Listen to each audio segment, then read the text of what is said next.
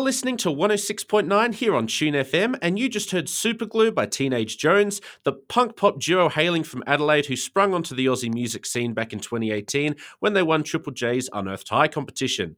From there, they've been steadily taking the world by storm and have amassed a very keen fan base, myself very much included. After releasing their debut EP, Taste of Me, back in 2021, which featured something about being 16, a crowd pleasing and show ending banger, and Wine, which earned Teenage Joans their second entry onto the Triple J Hottest 100 countdown, they have continued to create catchy riffs and defiant anthems, including Terrible, released last year, and the aforementioned Superglue, which also acts as the lead single off of Teenage Joans' debut album, The Rot That Grows Inside My Chest, to be released on the 13th of October through Domestic Lala. I am absolutely stoked because I am lucky enough to be joined by one half of Teenage Joans, the lead guitarist, bassist, and one of the vocalists, Cahli Blakers. I will do my best not to come across as too much of a gushing fan, but Teenage Joans have become one of my favorite bands since I came across their music last year, and I have been excited about this interview for a while now. Uh, so, Cahli, thank you so much for joining us today. Thank you so much for having me. It's cool to be here. Ah, absolutely our pleasure. So we'll touch a, a, few bases today, but just to kick things off, let's talk a little bit about the upcoming album. How would you describe the sound of the album compared to previous releases? Oh, that's a good question. I think it's definitely got a darker side than our previous releases. I think it, it's a lot more similar to Terrible than Taste of Me. Um, but yeah, I think it's just us like way more matured. It's definitely a bit darker. It's also in a way a bit poppier somehow. Um, and we've got some pretty cool things on there. We've got like synths, um, violins, trumpets. So it's kind of just a huge mix of like everything we could find. That's fantastic. And you mentioned Taste of Me just then. How does it feel to be releasing a debut album as opposed to an EP? Is it the is it a new feeling of excitement and anticipation or is it similar to how you felt back when Taste of Me came out? Um, I think it's definitely like a new feeling. It's probably like a more grown up feeling than the feeling of releasing an EP, but um I feel like this is the truest version of ourselves as well. Like Taste of Me was very us being young and just like trying to write whatever we could, whereas this is a lot more refined and a lot more personal and definitely more Teenage Joans than anything we've ever done. So it's, yeah, I'm a bit nervous, but I'm so excited. It's going to be cool. That's awesome. And where did the title come from? The the rot that grows inside my chest. Where did uh, how did that idea come about? Um, Good question. So we we were really struggling for album title. We're the worst at naming things. Um, right. We really often stick to working titles for a lot of songs, but there's actually there's a lyric in I think it's track eight called Ruby Doomsday, and it's the last lyric of the song, and it says, "You're the rot that grows inside my chest, but I'd give you my best." And I think that's my favorite lyric from the album. And yeah, that's where the title came from. I think we I suggested it at some point and we put it in sort of the working pile and then one day we were just on a shoot and I was like, should we just call it the rot that grows inside my chest? And Talia was like, yeah, we should. Sweet, that's an awesome way of, a, of, of, an album title coming out, especially if it's a if it's a lyric from one of the songs. And uh, moving on to the actual album artwork, so the the cover art is stunning. Who was the designer behind that? Someone behind the scenes? Uh yeah. Um. So we worked with um, I hope I don't butcher her name, Julia McGauran, on this shoot. Um, she's Melbourne-based photographer slash just photo wizard. Like she's amazing. Her editing style is so unique and so cool. Um, but she's done lots of stuff with Cry Club, which are a sick Melbourne band. Also, like everyone knows Tones and I and Tash Sultana. She's done cool stuff with them. Um, but yeah, she's so lovely, so cool. She's Italian. We're both Italian, so we got along really well. Um, and yeah, we had we kind of had the idea of a bouquet of candy apples and one side sweet and one side rotten, and she just like smashed it out of the park, and it's like exactly what we could have envisioned. So yeah, we're so stoked on the album cover. We're so happy with it. I was going to say the, the, the contrast between the, the two sides is really quite phenomenal. Uh, uh, did she did she have anything to do with any of the, the new merch designs that came out to promote the the album? Um, no, not those. We got so we tried to work with just all our favorite artists for this release. So we had Julia on the press photos and the album art. Um, and then we had just a bunch of our favorite local designers for merch. We had Will Johnson from Brisbane. We had um, Nina Canala from Adelaide. She's one of our mates. She's amazing. We had a, our tattoo artist Emily uh, Emily Saunders, I think. Um, she's so cool. So we had her do some stuff. Uh, I I actually designed the the one the that's the heart with the the wings, the rock that grows inside my chest one. I designed that, and we also uh, we had a bunch of designers, but um, and I had a mate from America. Her name's Mel. Her Instagram's Slug Scraps, and we've just been like internet friends for so long. And she did a lot of um, artwork inside the album. That's so, cool. Yeah. I'm actually. It's neat that it's neat that you designed that uh, that wing design because that's that's the that's the shirt that I've pre-ordered. So no, I, oh, I yeah. look all of the and all of the designs really on all the merch look absolutely wonderful. Um, absolutely knocked it straight out of the park. In regards to yeah, thank you. Oh no, thank you. Uh, so the third single uh, from the album was released just last night uh, on Triple J, of course. Five things I can taste. How does this song compare to Superglue and Candy Apple? Well, it's interesting because this song was the last song we wrote for the album, so like I I feel like it's it really encapsulates our sound, but it also encapsulates our newfound maturity that we haven't had, I guess, because we've been teenagers the whole time that we've been a band until now.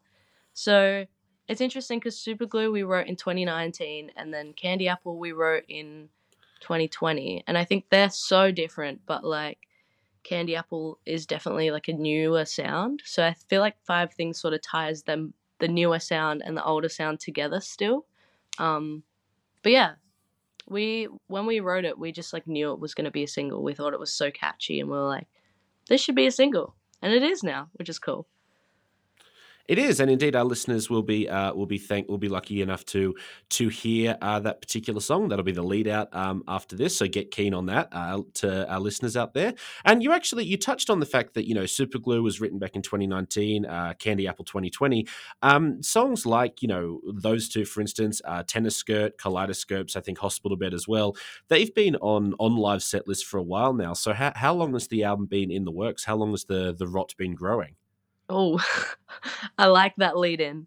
Um, I think well, if we really if we do it to technicality, we I actually wrote Sweet Things Rot, which is the interlude of the album when I was like 16 before I'd even met Talia. Right. So that was in like 2017. Um, but together, the first song we wrote for the album was the closer Kaleidoscopes. Um, so that we wrote that in I think we wrote that before the EP. I think we wrote that at the very start of 2019. So I'd say the start of 2019. And yeah, we finished recording early this year. So what? That's like four years? That's crazy. Wow. Yeah, uh, were, were there any um, were there any songs that you thought would end up on the final on the final product that had to be cut? Uh, no. This is literally, and I'm I mean this literally, our entire discography. Like we don't have anything else. This is it. I am sure we'll start writing soon for the next release, but we literally have nothing else. Awesome. It's 13 it's 13 tracks. The the two that have been released so far, or the three that have been released so far, I should say, uh, have been getting some fantastic feedback. So if the other 10 sound like that, we're in for one hell of a treat. Now, Teenage Joans will be heading out on a national tour through the beginning of November to support the album. And for people that have not seen you guys live before, what can they expect? Ooh. Um they can expect a fun time. Uh we we always go pretty hard with decorating the stage. Um, I think this time it's gonna be like our the most work we've put into a tour. We're gonna like try and get higher stuff in different cities to decorate the stage. We've got, um, you know, we've got me and Talia doing the two piece thing still. Um, and yeah, we've got some really cool supports. We've got Alexia. She's from Adelaide. She's amazing. Um, so excited to have her. We've got Bella Amore from Queensland. She's very fun. We met her on a show we did in the Gold Coast, and she's just we clicked with her instantly. She's so much fun. And then we've got Dulcie from Perth, and they're playing the Perth show, and we're so keen to meet them and see what they're like live as well. So yeah, it's gonna be a fun time. It certainly sounds like it's going to be amazing. Now, in regards to the set list, without obviously meaning to, to give anything away or to ask you to give anything away, will we still get to hear some of the previous hits or will it be mainly focused on on the album's releases? Um, we're definitely gonna play some of the previous hits as well. I think we're we're sort of in the works of like this is this is releasing the album, so we'll play some stuff from the album, but we really want to do a tour at some point in the future where we just play the album in full. So that'll be one day. But for now, we're still going to play some of the old hits as well.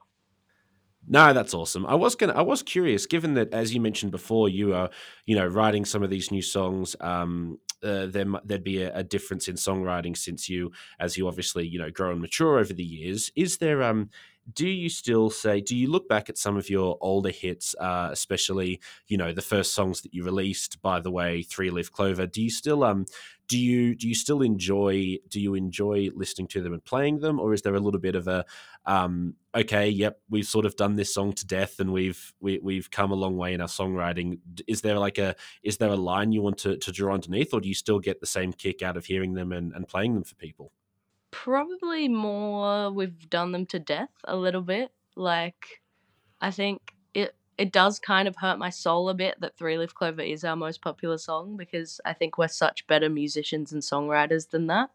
Uh, we wrote that when we were like 15 and 16, so I think we've come a long way.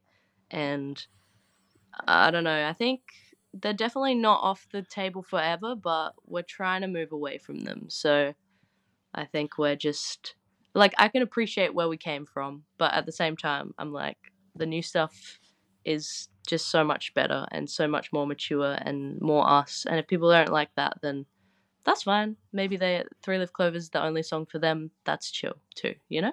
Yeah, look, and that's fair enough. And shout out to the the Teenage Joans fan who who got a tattoo of the single cover of Three Leaf Clover on himself on them on themselves. That was cool to see. Oh yeah, yeah, that was sick. So cool. Now, uh, in regard, in, in addition to the, the the tour of the album through early November, Teenage Joans will also be supporting uh, the Foo Fighters at their Perth and second Melbourne show in November and December, along with the Chats. So, first of all, if you have tickets to either of those shows, you are in for an almighty treat. That is three iconic bands right there. Now, I think it's quite fantastic considering that you were obviously going to be supporting the Foo Fighters last year uh, before the tour had to be tragically postponed for reasons that everybody knows. How did that feel? Getting told that you were going going to be opening for you know for for such a huge band in in in huge arenas? And did it did it feel uh, was it just as i guess validating and exciting to to find out that you were going to be you know you were going to be asked to come back and do the the the 2023 shows after the rescheduling?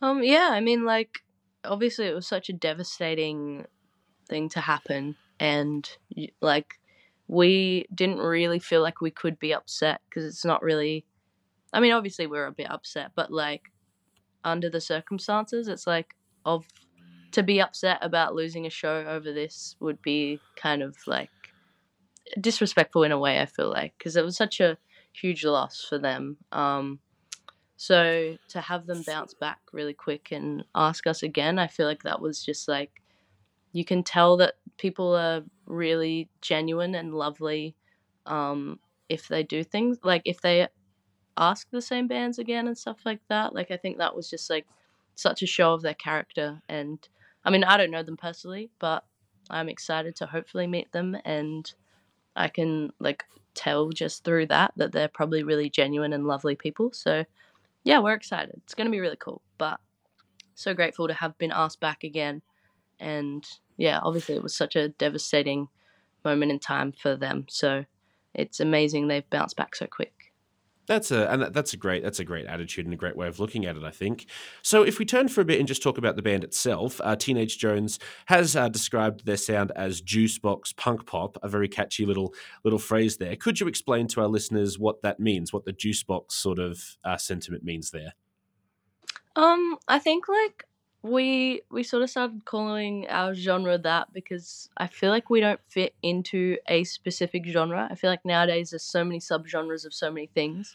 So we just made up our own little genre and I think it kind of means like we're we're punk pop sort of like I feel like we're pop music that's disguised as punk music versus the other way around. Gotcha. Um and I feel like the juice box part means like sort of I think our our music has a very fun and like just like almost younger nature to it as juice boxes are like generally for children. We drink juice boxes. Juice boxes are great. Um but yeah, I feel like it has like a playful like younger sort of nature to our lyrics and our music no matter how sad the song. Like I feel like Wine is a very sad song, but it feels fun. So yeah, I think that's kind of what it means. I don't know. Do you have a favorite flavor of juice box? Ooh, I love the apple raspberry one. That's my favorite. Yep. The golden circle apple raspberry. I'm the exact same. Apple raspberry all the way. Yeah, it's so good.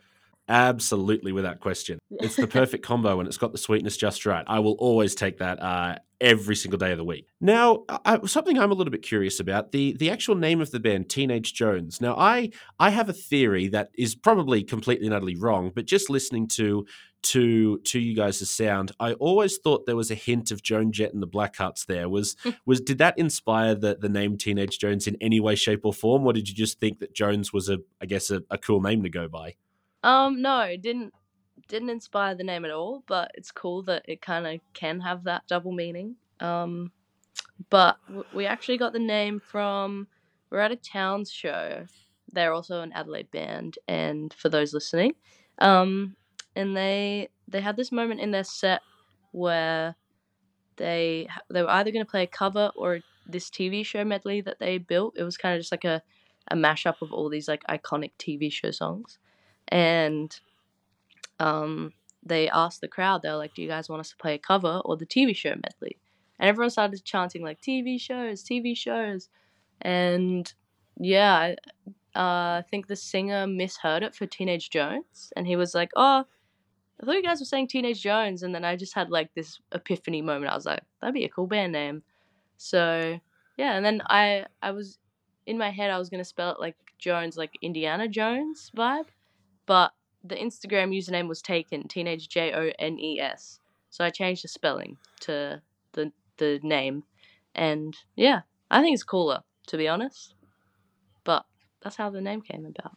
I think it's awesome.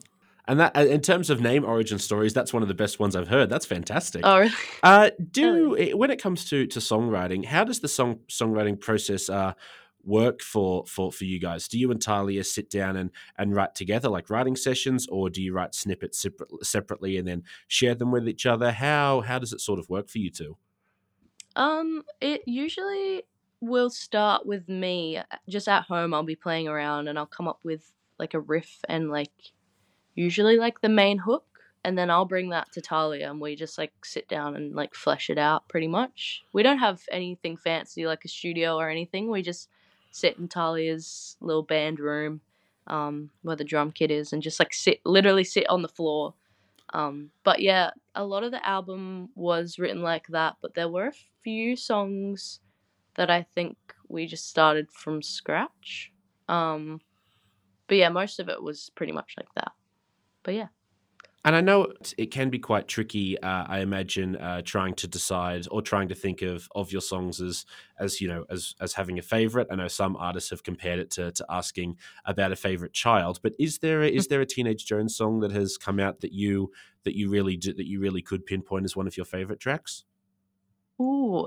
Um, I think of the songs that are out, I'd probably say maybe something about being 16. I think that's just like sometimes like if I sit down and actually listen to it properly, which isn't very often, but I just listen I'm like, I can't believe we wrote this. Like it feels too clever for me to have written for some reason. But um I've got probably a few songs on the new album that um like are by far my favorite Teenage Joans songs. So yeah, excited for that to come out so everyone can hear.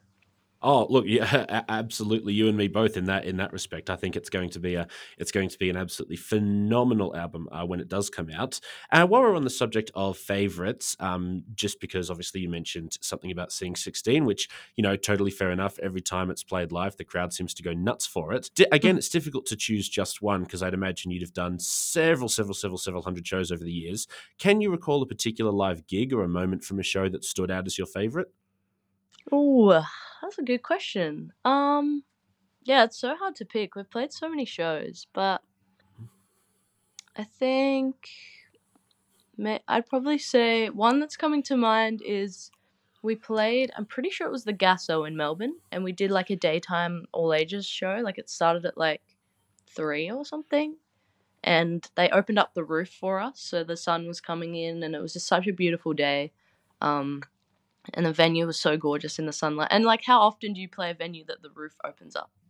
Um, yeah, for sure. So I think it was the Gaso. I could be wrong, but yeah, that was a really cool show, and like it was for our big kid tour. Um, and I think it was one of the only all ages shows we did. Um, but yeah, we love playing all ages shows. It's so cool to like play to younger people and to meet everyone afterwards and stuff. But that was a real standout for me you mentioned about um uh, about the afterwards. Uh from the shows that I've seen you guys at you guys are, are amazing in regards to you know even though you're in the process of of trying to pack down the equipment and get everything you know packed up and go home because you're presumably knackered and you want to you know go to bed or go to the hotel or whatever. But every, you know, whenever people come up to you afterwards and say, you know, oh, you're amazing. Can I get a photo? Can I, you know, can I get a, a selfie? Can I get an autograph? You, uh, you, you always seem to be so, so up for it and so, so I guess excited and willing to to to grant to you know take those moments with fans. Is it is it something that you guys really do get a kick of out at the end of the shows, or, or is there a part of you that's just sort of like, oh look, just please let me go to bed, let me get let me pack up my guitars and go to bed. Um, no, I mean we love doing it. We love meeting everyone who supports us. It's like such a different feeling to seeing numbers online versus like actually meeting people in real life and like I mean, what I feel like our some of our favorite artists are like Yungblud and Five Seconds of Summer, like bands who really made an effort to connect with their fans when they were or as they are still just like doing their thing, which means a lot to us as fans. Um, so we've always wanted to make sure our merch was the best quality we could make it. Um, make sure our designs were wearable. Like I feel like I've loved so many bands, but their merch is just like I would never wear this anywhere kind of thing, you know? Um, so we always put in that extra effort to make everything super accessible for people. That's um, amazing. And yeah, we, we love meeting our fans. Like people give us gifts sometimes. Actually, some there was a, these two people in Melbourne that actually made these little like pop vinyl figures of us, which is just the coolest thing ever. Like I don't know, it's just so so cool receiving that. So yeah. um but yeah, I don't know. We love connecting with our fans and meeting everyone. Um, everyone's so nice. It just feels like we're hanging out with our friends, you know? And look, and that is an absolutely awesome way to look at it. And I, I'm personally very grateful because the last show that I went to, I, I walked away with a photo with both of you guys and a, and a signed vinyl cover. So it's, it, it, and it, like you said, it's, it's, it's something that every single person that that that walks away from from those interactions is going to just it's going to have absolutely made their night, which is which is awesome. Now, obviously, you, um, well, both you and Talia, um, uh, sadly, Teenage Jones not quite at the level I would assume where you know where it's where it's um, uh, shall we say, raking in the millions. Uh, so, in regards to blending, say, just hmm. general life, um, you know, back in Adelaide, uh, back in Adelaide, where it's when it comes to working and when it comes to, you know, uh, I don't know if either of you two are, are, doing any tertiary studies or anything, but but does it get does it get I guess surreal to think that on one hand you're you know you're part of this this band that's that's you know touring and selling, you know, selling albums and is going to be supporting the Foo Fighters in a couple of months, and then you know, being uh, just being the just I guess being someone at home that that has to that has to deal with the, the of working in work life balance like like everybody else. Is there a level of sort of I guess two different worlds in a way?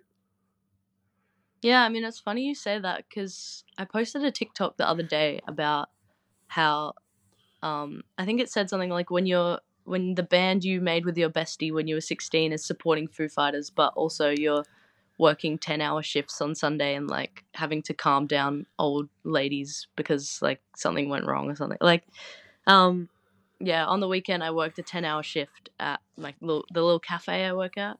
And there was a group of old ladies who were just like, or middle aged, like Karen ladies.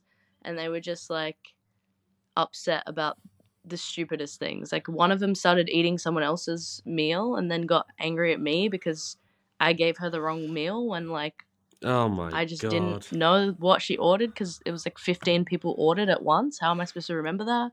Then another lady was upset because we ran out of tomato sauce. It's like Oh god. when it's the end of the day on a Sunday, like what am I supposed to do? And I, I was literally telling them like I can't do like what can I do? Like I was like we can't do much. I'm sorry. And they were like, well, I think you could, but anyway. And I was like, I'm 22. I just work here. But yeah, it is weird in those moments to like be having to be like customer service vibes and then just being like, my band is playing with Foo Fighters at the end of the year. You probably love Foo Fighters. You have no idea, you know? Um, but yeah, it is pretty surreal. Talia studies as well, so she's she's doing the the triple time, I guess, like working, studying, and being in a band. So it's pretty pretty hectic, but I mean, wouldn't trade it for the world. I love being in Teenage Joans. It's so much fun. We love touring. We love all this stuff that we're doing. So, you know, it's hard work, but it's good fun. Pays off. And uh, that and that contrast would be would be quite would be would be amazing to feel. I would assume, and you know, for Talia, that would be okay. I've got a gig to perform at nine p.m. and then I've got to finish an assignment from eleven to midnight. It would be quite Yeah. a it would be quite an interesting little juxtaposition there. You mentioned obviously um, the Five Seconds of Summer before, because it's obviously no secret that you and Talia are, are big fans of them. Um, uh, hopefully, one day we might see a tour together. Who knows? we Oh, might see a, dream. a studio recording of your cover of oh yeah it would that would be one heck of a one heck of a of a of a double billing. Um and and you know again the every crowd i've seen uh, that i've been a part of when you play that cover it everyone goes wild. Um so you I'm, i bring this up because you performed at Groovin' the Moo back in april uh which tune fm was there. We did a, a review of the of, of the maitland show. And on that lineup also was the teenage dads and teen jesus and the Jean Teasers. And we wrote that the teenage trinity was a co-tour just waiting to happen so if if they if if that was ever proposed would you be up for it would you do a would you do a triple a triple billing with those guys Um, I mean, yeah, we're friends with them, so that'd be fun. That'd be cool. I don't know how it'd work because I feel like, you know, obviously, not to get all indus- industry vibes, but like they, you often have like bands at different levels on billings. That's why there's a head headliner and, you know, main support opener kind of thing. So feel like we're all at a very similar level. So I don't know how it would work, but that's true yeah, I think Groovin' the Moo was the perfect way to like put us all together without like industry things coming coming in, you know?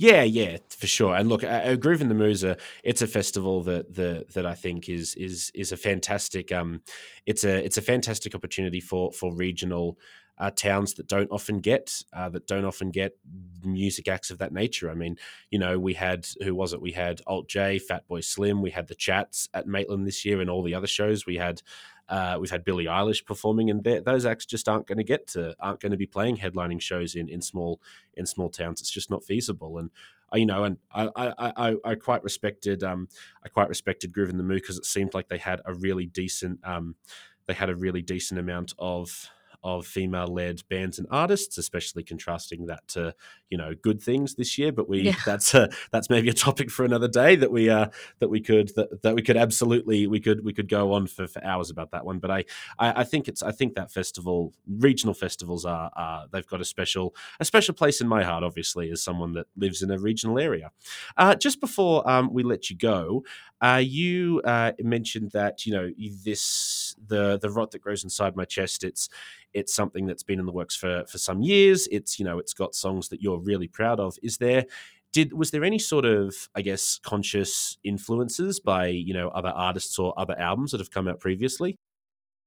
Oh yeah, hundred percent. Um, I think the two biggest album influences slash artist influences would be um, "Sounds Good, Feels Good" by Five Seconds of Summer and Weird by Yungblud. Those two albums, like especially sonically, really inspired this album. Um, but yeah, I think we had a lot of influences for this. I think Tired Lion was a pretty big influence for a bunch of stuff. Like I was really hammering their album Breakfast for Pathetics when it came out. So, um, yeah, there's a, there's a lot of influences in there, but I think the main ones would be Five Sauce and Yungblud for sure and that, that that that certainly makes a lot of sense. It's it's clear that both of those have have influenced um, you guys. I mean, you know, just anyone on your social media could see that you're you know you're a massive fan of both of them, and there's certainly a lot of young blood in both you and Teenage Joans as well, and both Teenage Joans as well. So that that that that uh, that is not a surprise whatsoever. Um, Cahli, thank you so so much for chatting with us today. No, thank you so much for having me. It's been sick. Thank you. Uh, trust me, it is absolutely our pleasure. The Rot That Grows Inside My Chest is out on October 13th. You can purchase it now. This is Five Things I Can Taste, the brand new single from Teenage Joans on 106.9 Tune FM.